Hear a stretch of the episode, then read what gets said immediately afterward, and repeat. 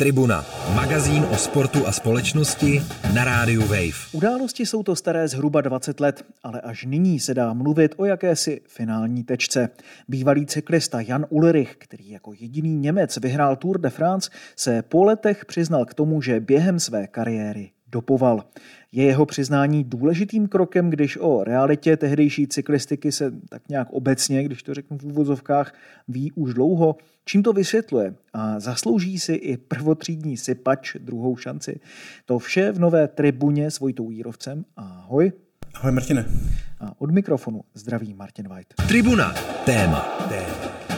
Tak předně, jde skutečně o nějaké překvapení, protože Ulrich se pohyboval ve stejném pelotonu jako Armstrong nebo Pantane a o tom, jak to tehdy v té cyklistice fungovalo, se ví poměrně dlouho. Ostatně i eh, Lance Armstrong eh, měl to své velké přiznání už dávno za sebou a očekávalo se, že eh, Ulrich na tom byl vlastně úplně stejně jako všichni nad takřka z toho pelotonu. No máš pravdu, že když to takhle řekneš, tak to skutečně žádný velký šok eh, není. Já už jsem na to, viděl se na tohle téma s několik eh, nějakých jako vtipů na memeček, eh, kdy se tomu lidi spíš jako vysmívají, protože přece jenom, i když on to nikdy otevřeně nepřiznal, jakoby za celou svoji tu hm, za to období po konci jeho kariéry, tak on říkal, že nikdy nikoho nepodvedl, a k dopingu se přiznal jenom částečně a to se právě mění nyní vlastně s uvedením toho dokumentu a vlastně i s různými rozhovory, které on poskytl po jeho uvedení nebo k jeho uvedení. A tam vlastně poprvé e, říká, že jo, podvedl jsem, e, ať už teda tím myslí fanoušky nebo některé své další závodníky, e, nějaké soupeře během své té profesionální kariéry ale zároveň dodává, že si pořád nemyslí, že si eh, tím eh, dopingem zajistil nějakou výhodu, protože říká, že v té době eh, víceméně, když to neplatí stoprocentně, tak tyhle ty vlastně nekalé prostředky byly tak rozšířené, že tím vlastně nezískal nic navíc, jenom se dostal na tu stejnou úroveň jako všichni, alespoň to tedy on tvrdí. Hmm. To, že to tvrdí on, tak to je na jednu stranu jeho nějaký subjektivní vnímání té situace. Na druhou stranu vím, že jsme se o tom bavili už xkrát, že ne na každého ten doping a ještě konkrétní nějaká forma dopingu dopadne stejně. To je určitě pravda. Zároveň, jak říkáš, tak tam byli někteří jedinci, eh, například eh, takový docela známý francouzský cyklista Christophe Bassons, kteří otevřeně proti dopingu vystupovali a byli vlastně velmi osamoceni v celém tom pelotonu, což se jim různými eh, cestami i vymstilo během té jejich kariéry. Byli ze strany těch jejich soupeřů jako různé kroky, kdy je tam třeba vybržďovali během závodu tak dále, takové věci, které asi tam nemají do sportu, nebo v cyklistice určitě taky ne, co dělat. A na druhou samozřejmě taky je pravda, že doping není nějaká jako jak to říct, není to prostě stejný nějaký prášek nebo něco takového, na každého, jak říkáš, působí trošku jinak, záleží to na spoustě faktorů. A vlastně možná by se určitým způsobem dalo říct, že ti eh, cyklisté, kteří tehdy vítězili a mezi ně Jan Ulrich mezi sporu patřil, tak byli částečně i ti, kteří, nebo na které ten doping působil jako nejlépe, nebo kteří eh, měli vlastně největší efekt z toho získali. Eh, což vlastně se podle mě jako i lišilo jednotlivec od jednotlivce. Mm-hmm. Takže bys řekl, že to jeho tělo to dokázalo nejlépe přijmout eh, společně asi s Armstrongem a pár dalšími vyvolenými z toho pelotonu. No určitě si myslím, že se o tom takhle dá jakoby částečně mluvit. Ono, eh, na druhou stranu taky bych nechtěl jako mm, nějak podceňovat tu práci, kterou oni tomu jako dali. Eh, to vlastně je i líčeno v tom dokumentu, který se jmenuje Jan Ulrich der Geaktige, což bylo přeloženo zhruba jako lovná zvěř, nebo nějaký dohantit, je to v angličtině. A ten, ten dokument je zatím dostupný jenom v Německu eh, v rámci jedné streamovací služby, ale měl by se, eh, doufejme, i dostat i na někdy třeba potenciálně na český trh. A on tam právě je popisován ten vlastně, jak on se vlastně dostal do cyklistiky, jaká byla ta jeho cesta, eh, poměrně i otevřeně rozebírá se tam vlastně situace v jeho rodině, kdy od nich odešel otec, když mu byly dva roky a on ho pak viděl už jenom jednou v životě, takže ten otec skutečně zmizel úplně z jeho života a pak se neviděli celý zbytek života. A tak nějak to trošku jako uvozuje tu situaci, kdy ten mladý, mladý cyklista z východního Německa, produkt vlastně toho východněmeckého sportovního systému, se dostane mezi profesionály, což je jeho obrovský sen a vlastně cyklistika mu nahrazuje do určité míry jeho rodinu. Tam v případě Ulricha každý jeho trenér byl takový jako zástup eh, za jeho otce. Jasně. A on právě líčí to, že v té situaci, kdy se konečně teda dostal na ten vrchol, eh, mohl se projevit, nic jiného v životě vlastně nedělal. On jako šlapal na kole, byl na nějaké elitní sportovní škole, prostě to byl to jediný cíl v životě, jeho jediná šance k tomu, aby něco dokázal. Kdyby se mu to nepovedlo, tak eh, kdo ví, co by, co by dělal.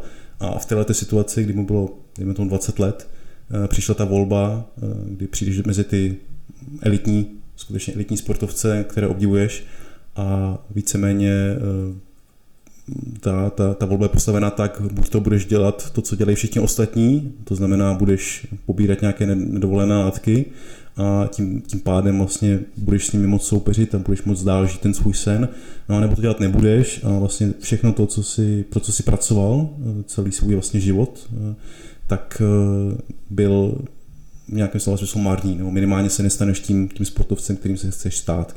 A v této situaci ten jako mladý člověk, který mu byl 20 let, tak si vybral to, že bude dělat to, co dělají 95% ostatních v té době. Tribuna na rádiu Wave. Můžeš mi tak nějak předestřít, kdo je Jan Ulrich, eh, co má za sebou za úspěchy a proč se o něm bavíme třeba v souvislosti s Lencem Armstrongem jako takovém cyklistickém well, Jan Ulrich is not riding a winning time trial at the moment, but he's certainly riding a winning Tour de France. Here comes Richard Perrin to the cheers of the crowd here at Disneyland. Jan Ulrich je především eh, německý sportovec století, takže to bych, eh, nevím, jestli by to eh, ta, ta organizace, která tohoto hlasování pořádala, jestli by si zatím stála i, i dnes. A z jakého roku tady tohle to bylo? Je to z přelomu století nebo tisíciletí, kolem roku 2000, kdy on vlastně v roce 97 vyhrál jako první a dosud jediný německý cyklista Tour de France, což byla obrovská věc pro tuhle tu zemi.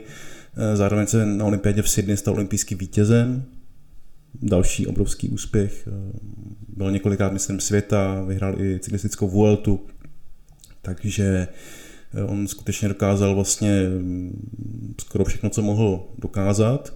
Na druhou stranu ta jeho sportovní kariéra byla vždycky vlastně přehušená Lencem Armstrongem, který vlastně se vrátil Eh, potom po té jeho vlastně rakovině nebo tom onemocnění rakovinou, tak se vrátil zhruba v té době, kdy Jan Ulrich nastoupil na scénu a spolu pak vlastně soupeřili skoro 10 let, necelých 10 let.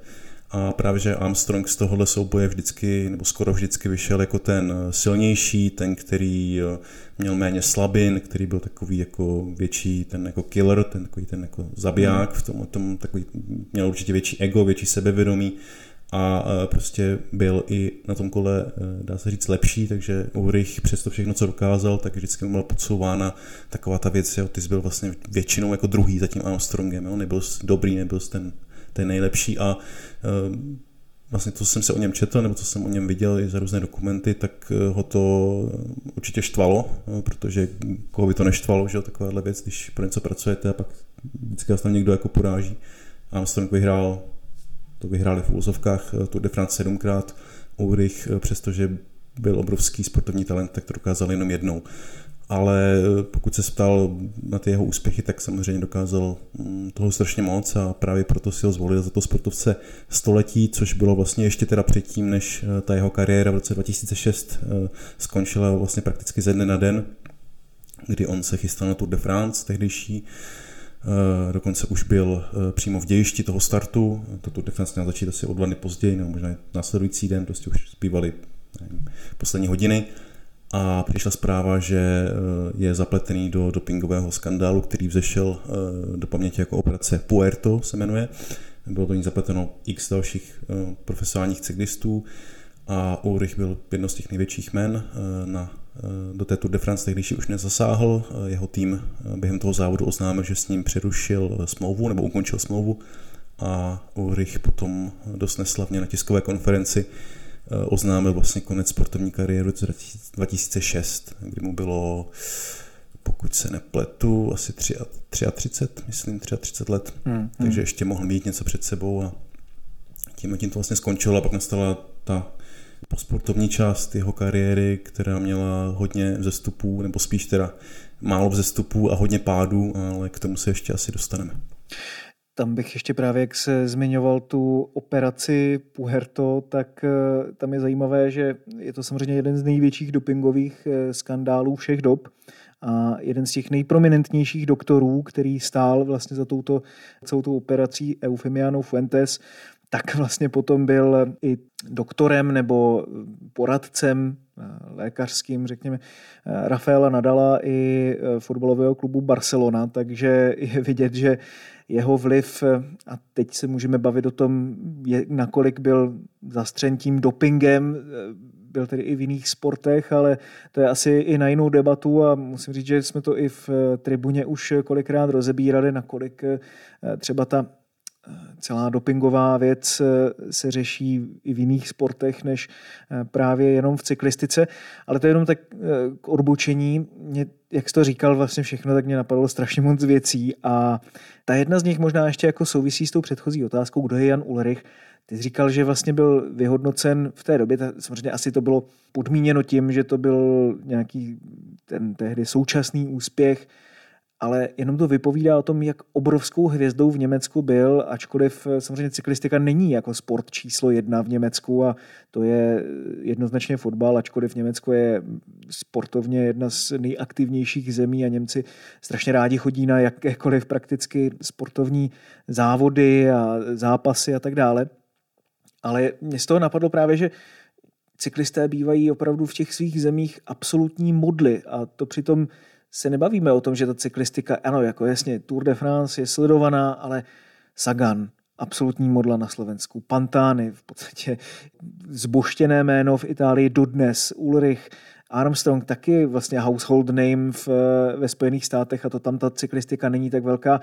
Mohli bychom mluvit o spoustě dalších. Proč zrovna si myslíš, že ty cyklistické hvězdy vyvolávají takovou adoraci u fanoušků oproti třeba, já nevím, jiným hvězdám v tenise a, a, a podobně? Tak zase já si myslím, že se ve Španělsku řekne jméno Rafael Nadal nebo ve Švýcarsku Roger Federer, tak eh, to je ještě možná jako větší jméno, to zase bych to nechtěl stavět tak, že cyklisté jsou nějací jako větší hvězdy než ne, fotbalisté, hm, tenisté, hokejisté, nevím, třeba v Kanadě nebo, nebo u nás. Ale nějak Takže... tam vidím ty větší emoce v té cyklistice, než třeba u toho tenisu. Jako asi to souvisí s tou povahou toho sportu, jak je to demokratické v tom, že tam můžou všichni ty fanoušci okolo té cesty a prostě tam vidět, jak moc to znamená pro všechny v, v těch letních měsících navíc, jakože ty národy bývají poblázněné a, a tak dále. Nevím. Hmm. No určitě, jo, tak Tour de France taky je obrovsky vlastně sledovaná, že se o tom bavíme, že to je vlastně nejsledovanější eh, pravidelný sportov, pravidelná sportovní událost eh, každoroční. Eh, takže tam tu pozornost samozřejmě si k tomu sebe poutá obrovskou. Když si zmínil třeba to Pantánio, tak to je, to je takový jako příklad člověka, který vlastně přes to všechno, přes ty chyby, které udělal a když jsem si o něm četl některé knížky, tak on rozhodně mm, jako mi neodpovídal tomu, tomu obrazu, který o něm je vytvořený jako nějakému takový jako uh, až Ježíšovskému jaké postavy nějakého spasitele, on je často takhle portrétován, uh, tak to byl člověk se spoustou chyb, nejen teda týkající se dopingu, ale i spoustu jako lidských nějakých chyb bych tak skromně k tomu dodal, ale, ale on se právě hm, po té své smrti se stal úplnou jako takovou figurou prostě adorace a vlastně i v Itálii, což je docela zajímavé, vlastně Eh, příští rok to bude 20 let eh, od jeho úmrtí a eh, tam se pořád vedou spory, jestli ta jeho smrt skutečně byla sebevražda z toho předávkování, nebo jestli to byl nějaký komplot, že to byla jako vražda. Až takhle to je postavené, tam jsou dokonce i soudní spory, ta jeho rodina to pořád jako rozmíchává a tohle všechno se řeší vlastně 20 let poté, co se ty události staly, takže tam ten člověk je jako Pantány v Itálii to pořád žije, tato fascinace tím letím bývalým nebo tím, tím touto cyklistickou hvězdou. V případě Jana On v Německu se stal taky obrovskou superstar, byl bulvár ho pro následoval na každém kroku a z toho, co jsem se v něm četl a co jsem teda viděl, tak to rozhodně nebyl člověk, který by se tohleto pozornost moc užíval. No a ještě se to vlastně znásobilo potom jeho konci kariéry, kdy na něj byly skutečně jako hony a on se úplně stáhl do ústraní, on bydlel vlastně většinu času mimo Německo, aby se trošku jako vyhnul té, té pozornosti, ale, ale i tak, takže No, jako nevím, nevím úplně, jak odpovědět na tu otázku, úplně si nemyslím, že by cyklisté byli nějak, nějak jako výjimeční mezi těmi, eh, těmi sportovními hvězdami, ale, ale je pravda, že těch několik vyvolených, ať už to je třeba teda Sagan na Slovensku, nebo byl Ulrich, Ulrich v Německu, ty jako top, top hvězdy, tak eh, jsou skutečně hodně, hodně sledované. Zase třeba Jonas Vingegaard, což je současný vítěz Tour de France, eh, člověk, který je totálně eh, takový, jako, není, není to člověk, který by si taky užíval mediální pozornost a který by si v tom uměl chodit, tak eh, si úplně nemyslím, že to je nějaká jako superstar, kterou by lidi znali po celé Evropě, po celém světě. To, ten je, ten je skutečně, myslím, jako známé jméno jenom v té cyklistické komunitě. Tribuna, sportovní magazín, který dělá vlny. No právě, to mě taky z toho vlastně napadá, že se tady pořád po těch 30 letech nebo 20 vracíme ke stejným jménům Ulrich, Pantány, Armstrong. Mám jako pocit, že zrovna tento triumvirát, když to takhle řeknu, tak že měl nějaké větší charisma třeba lidské než ty současné hvězdy, nebo je to dáno i tím, že tam je ten tragický nádech nebo nádech toho podvodu? To si přesně si narazil na takový téma, který, nebo takové věci, které se řeší v té současné cyklistice, kdy někteří závodníci říkají, a už jako běžte jako do háje. Jako s, s Já jsem viděl ten eufemismus v S Ulrichem a s dalšími těmi lidmi, protože máme tady už 20 let poté. A pojďme se zajímat jako o ty současné lidi, co dělají, co dokázali na tom kole, jaký jsou jako jejich problémy, jaký jsou problémy toho současného sportu. Neřešme prostě pořád v nultých letech, 90. letech se dopovalo, byly tam tyhle ty lidi, ty měli prostě tenhle ten osud, každý už to ví. Na, na druhou stranu, já si myslím, že to téma jako nejde úplně jako, jako zavřít do trezoru a prostě ne, nemluvit o něm a říct prostě, že, že jako nebylo, nebo že, že to je uzavřený. Jako není, není to uzavřený, evidentně, prostě pořád se to řeší. Vys teda teďka případ Jan Ulrich a jeho eh, nějaká teda výpověď po, po letech.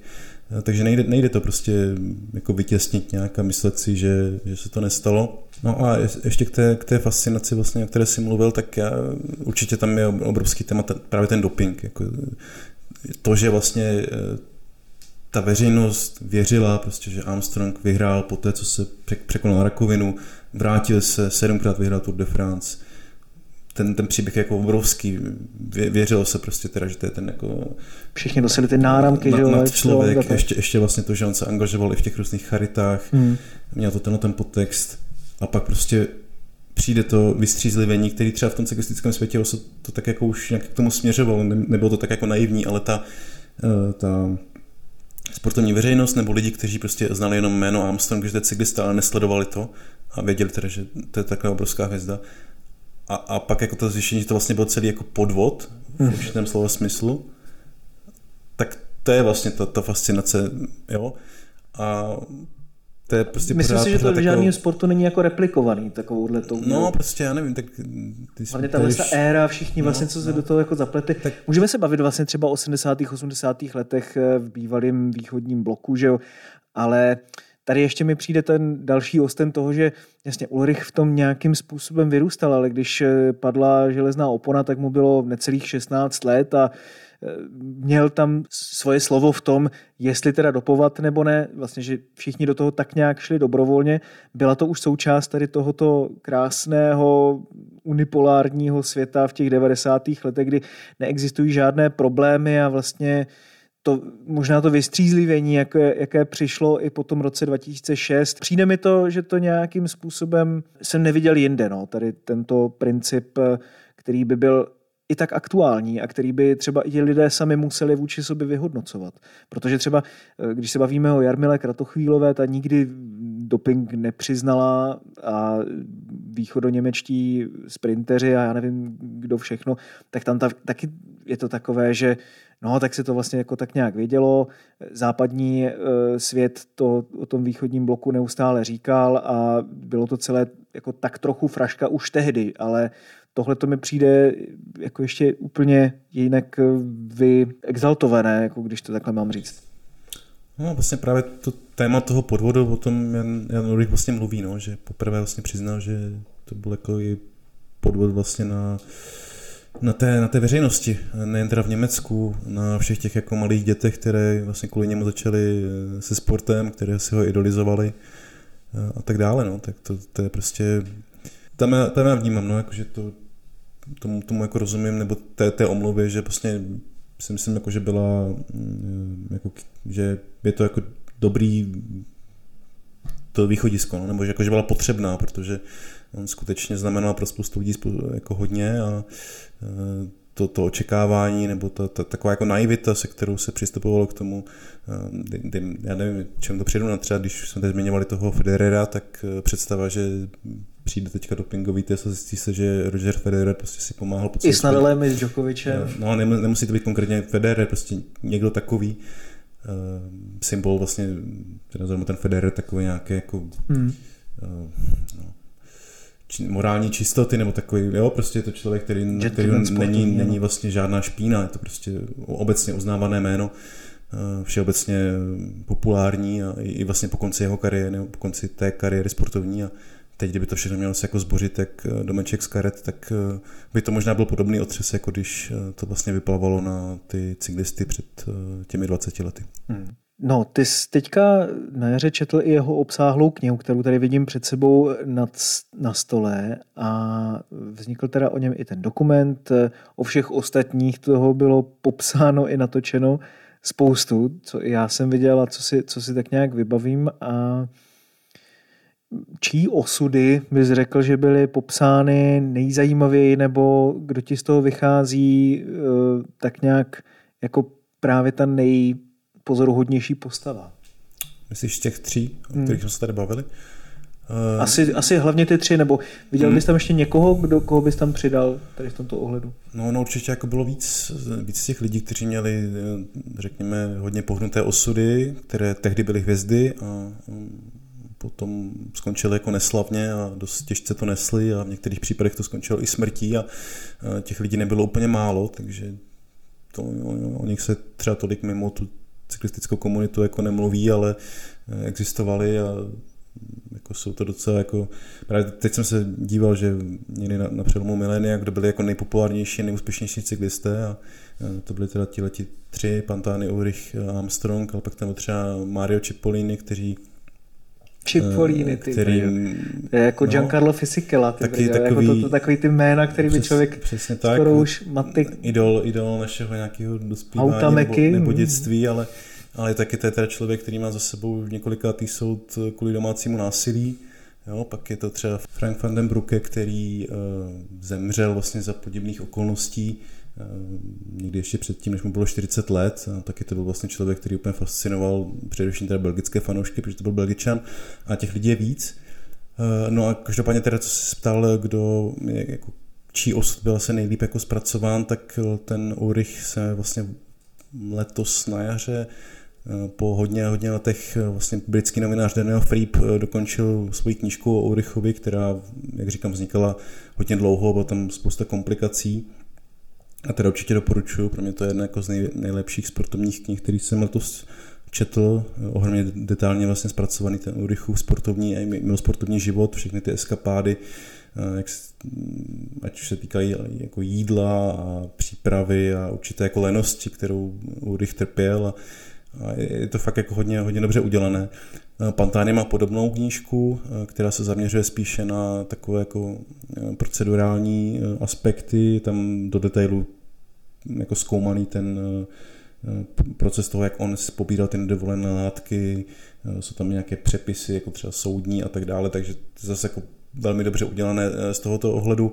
Možná nejméně, nejméně zpracovaný je ten Armstrong, hmm. paradoxně, protože o něm nejsem si úplně vědom, že by vznikla minimálně v poslední době nějaká takováhle kniha. Samozřejmě spoustu knih o něm zešlo i potom, co nastal ten jeho pád, ale žádná taková, kterou bych jako dokázal vypíchnout, že by to skutečně jako popisovala nějak jako do širokých souvislostí, to si úplně nevybavuju. Tam možná Takže, spíš ty dokumenty, co si tak vybavuju, že Ikarus a podobně. No, Ikarus ten je částečně o něm, nebo ten vychází vlastně z něho, že jo, nějakým způsobem, ale pak řeší spíš ten případ toho ruského státního dopingu. Tam potom vlastně nastupuje Rodčenko a to už je jiná Ale, ale má, máš pravdu, že o něm jako vzniklo několik dokumentů, hmm. vybavuju si dokument The Armstrong Lie, hmm. The Armstrong Lie, která, který se právě věnoval docela podrobně eh, tomu Armstrongu eh, nepovedenému comebacku eh, někde okolo roku 2009-2010 ale možná, na, možná takovou nějakou mm, dobře udělanou publikaci ještě třeba eh, ten jeho příběh čeká. Tak eh, není všem dnům konec, Vojto, ještě se to, to. Neříkám, že ho napíšu já, to rozhodně ne. Jo, jo, to spíš si dáš ten bostonský maraton. Tribuna, sportovní magazín, který dělá vlny. Pokud je o ten triumvirát teda podvodníků, tak eh, já asi můžu poodhalit, že to by byl ten Ulrich vždycky nejbližší, že jo? Jo, já jsem, já jsem, já jsem mu fandil, no, někdy kolem toho roku 2004 třeba, tak eh, když jsem začínal fandit, eh, sledovat Tour de France, tak eh, rozhodně Ulrich byl ten, komu jsem přál z těle těch tří, vlastně Plantány už ten už byl u konce své kariéry, ale rozhodně jsem Ulrichovi přál více než Armstrongovi, který vlastně všechno vyhrával a mě to úplně nebylo sympatické, takže jsem spíš fandil tomu, kdo byl druhý věčně. Outsider, zdravíme Vojtu Ondráčka. Mělo to nějakou jako souvislost i jinou, jako že si už o něm tehdy něco věděl, nebo to opravdu souviselo jenom s tím, že se ti líbilo to jméno a ten příběh zatím, no, že no, byl druhý a možná, Armstrong je prostě jako Nevěděl jsem o něm vůbec nic, jenom že to je Němec a jezdí dobře na kole, ale jako, že bych věděl, jako z čeho poch- vychází, pochází a tak dále, to, to rozhodně ne. Hmm. No, každopádně teda Jan Ulrich po konci kariéry teda neměl za sebou úplně jednoduchý proces, jak to říká, nazývá Tomáš Řepka polosmrti konci kariéry. Procházel si velmi složitým obdobím, kdy bral hodně drog, měl oplétačky s policií, pro napadení se dokonce ocitl ve vazbě, pak měl za sebou několik odvykaček, tak překonal tady tuto fázi a je dnes na takovém nějakém místě, kde už začal třeba mít nějaký normální život, řekněme?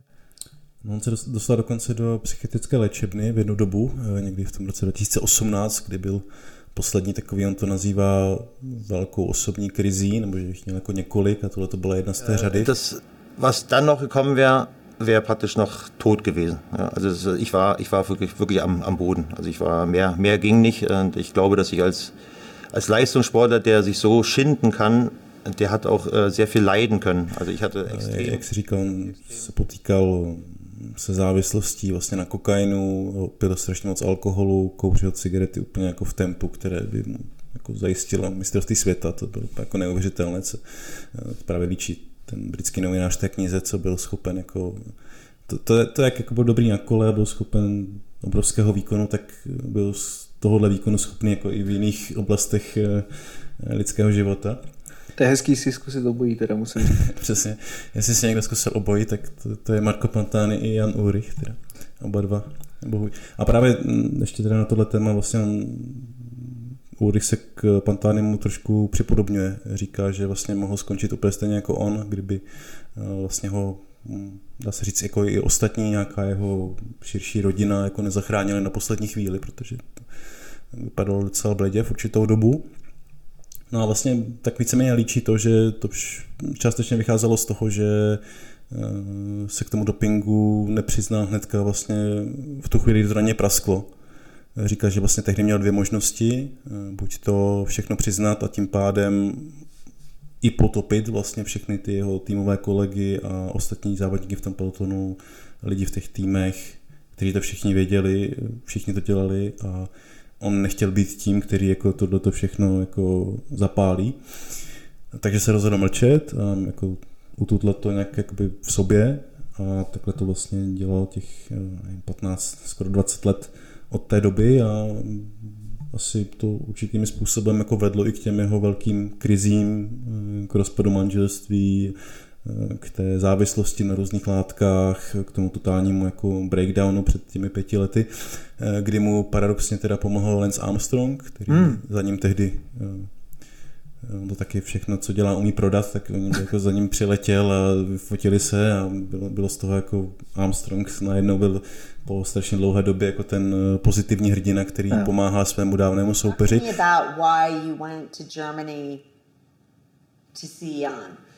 Uh,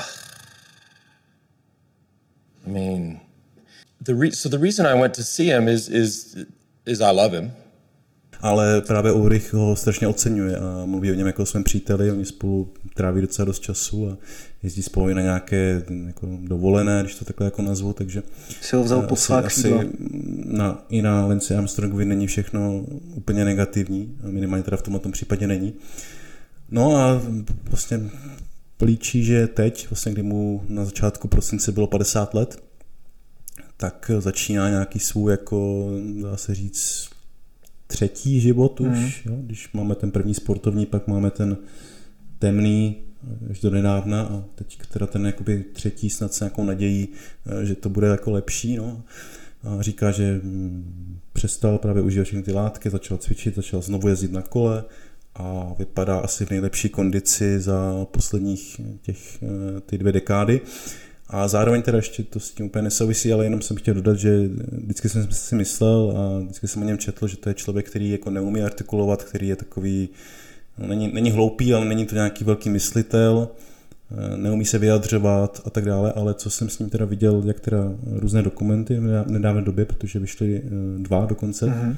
nejen ten současný, a co jsem s ním viděl i různé podcasty, eh, tak je to člověk, který podle mě má jako velké osobní kouzlo. Jakože v nich se... mluví anglicky, jo? Jakože... Ne, mluví, mluví němčině, ale pomocí různých titulků, tak člověk jako asi nepochytí úplně všechno, ale tak dá se to z toho nějak jako poznat. A Může to, už to hážeš jako... do umělé inteligence a teď to rovnou překládá do té angličtiny tak možná to, možná to umělá inteligence dělá chytřejším, než jako ve skutečnosti je, ale, ale prostě jak se i chová v těch rozhovorech jako s, s videem, Eh, tak eh, člověk jako nemá pocit, že tenhle ten člověk by jako neuměl vyjadřovat. Hmm. Možná prošel nějakým mediálním kurzem, ale, ale skutečně musím říct, jako, že má, má charisma a, a člověk jako baví ho, baví ho poslouchat. He was the most important person in my life.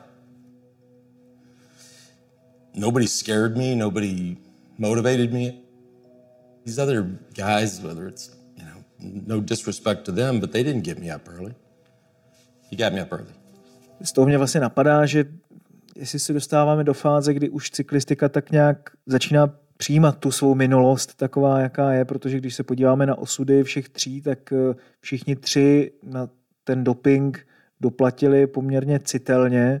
Pantani tedy samozřejmě už je po smrti, Ulrich má za sebou ten druhý velmi složitý život a i takový suverén jako Lance Armstrong se musel vypořádat s odlivem sponzorů a dokonce to, myslím, i sám řekneš lépe, že to bylo i ještě horší než jenom, než jenom to. A přišel o e, značnou část svého, svého bohatství, když mu leco asi zůstalo, ale, ale nebylo to rozhodně pro něho jednoduché i z té reputační stránky, prostě už to nemůžou být takové ty hvězdy na piedestalu, ale zajímá mě, jestli právě Armstrong i ten Ulrich z tvého pohledu si zašlo, zaslouží takovou nějakou druhou šanci, že i to publikum si je vědomo toho, co, co udělali, možná vlastně s tím, že tam je ta pravda, ke které oba konečně dospěli a kterou oba konečně artikulovali nějakým způsobem veřejně, byť je otázka do jaké míry nebo jak, jak hluboce,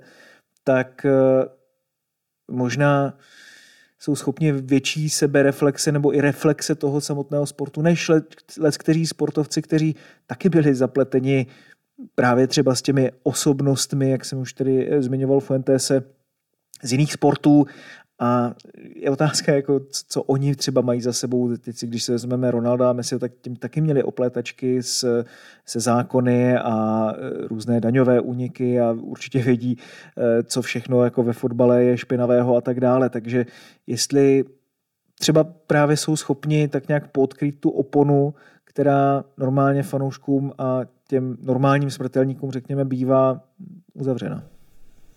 Musím říct, že málo kdo dokáže mm, vlastně situaci, kdy mu jsou sebrány všechny jeho tituly, které kdy v kariéře vyhrál, zvládnout s takovým jako svegem, jako to udělal Lance Armstrong, který se vyfotil doma v obyvacím pokoji, jak leží pod vystavenými žlutými dresy na, na stěně, tak uh, přidal k tomu něco jako tady si jako chilluju se svými Just chilling, žl, no, jako just, just chilling.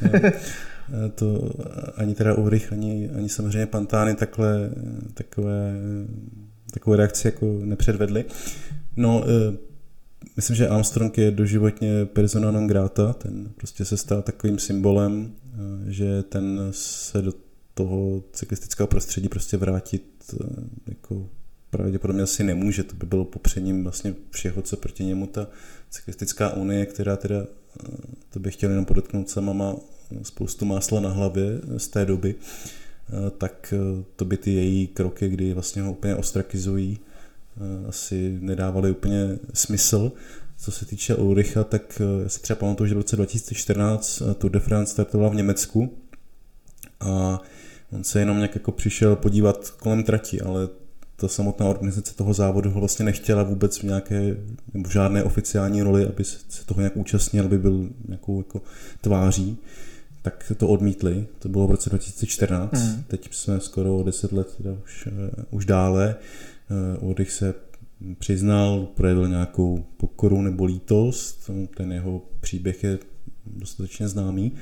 Takže možná hm, třeba našel čas, až Tour de France zavítá někdy do Německa znovu, eh, aby se stal třeba tou tváří eh, toho Grand Departu, eh, nebo aby se třeba realizoval v nějaké roli, nejby tomu nějakého mentora nebo trenéra. On sám říká, že by tomu byl otevřený, ale že chápe, že na něj minimálně německé týmy v současnosti, které se mm, jako snaží samozřejmě prezentovat úplně jinak, snaží se prezentovat jako ty čisté, ta nová cyklistika, ne ta zatížená stará, tak že úplně nechtějí nebo nemají, nemají proč se asociovat s jménem, který byl, bylo vlastně takhle zdiskreditovaný.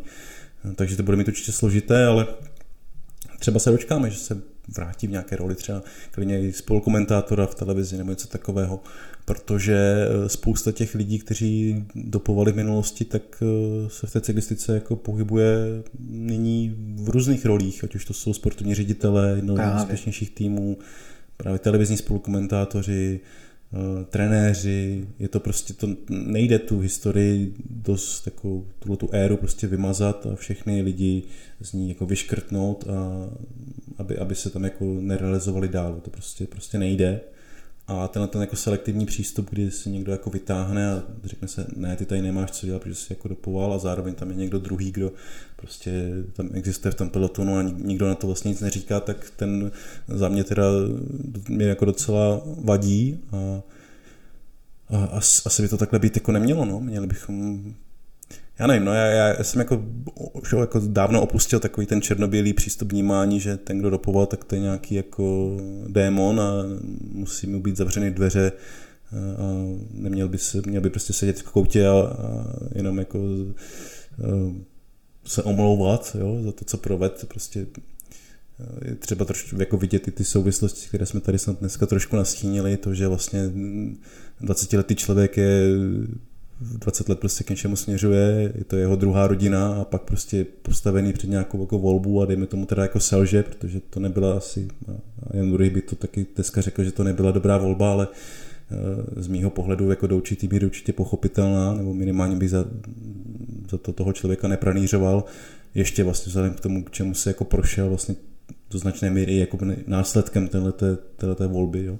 tak eh, je to určitě nějaká jako debata, kterou bychom asi měli mít. No, to je právě vlastně jedna, jedna z těch věcí, proč jsem na začátku říkal, že eh, tohleto období prostě nejde někam jako vytěsnit. To prostě, ty lidé tady jsou jako stále, je jim o 20 let jako víc, ale jsou pořád jako v produktivním věku a nejde říkat, jako, že neexistují, nebo že cyklistika vzala nějaký jako pomyslný nůžky a úplně se od toho odstřihla teď je všechno super. To prostě jednak teda není a jednak ty lidi se v tom sportu nadále pohybují a, a asi je potřeba o tom pořád jako nějak mluvit. No.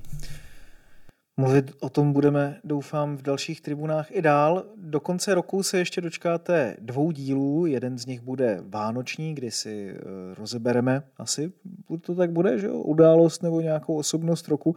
Ještě nad tím popřemýšlíme, jak to pojmeme. No ale samozřejmě se dočkáte i našeho klasického silvestrovského dílu, eh, kdy si rozebereme ty největší bizárky a rozdáme anticeny, ale možná i nějaké pozitivní ceny do toho nového roku, nebo i kdyby to byly anticeny, tak eh, to smažeme s nějakou naší klasickou ironií, sarkazmem a jízlivostí, která už nám bude asi vždycky vlastní. Já do silvestrovského dílu určitě eh, připravím segment o tom, jak Jan Ulrich, eh, nebo co Jan Ulrich během své kariéry všechno snědl a vypil a že toho je opravdu velké množství, takže to bude obsáhlý segment. Dobrá. Doufám, že to bude jako takový ten dort eh, v Succession eh, v tom předposledním nebo posledním díle. Teď už nevím, který to byl. Díky moc, Vojto. Já taky děkuju. A najdete nás stále na stránkách wave.cz lomeno Tribuna. Těšíme se na vás příští týden. Tribuna, magazín o sportu a společnosti na rádiu Wave. Přihlas se k odběru podcastu na wave.cz lomeno podcasty a poslouchej Tribunu kdykoliv a kdekoliv. I na Tribuně.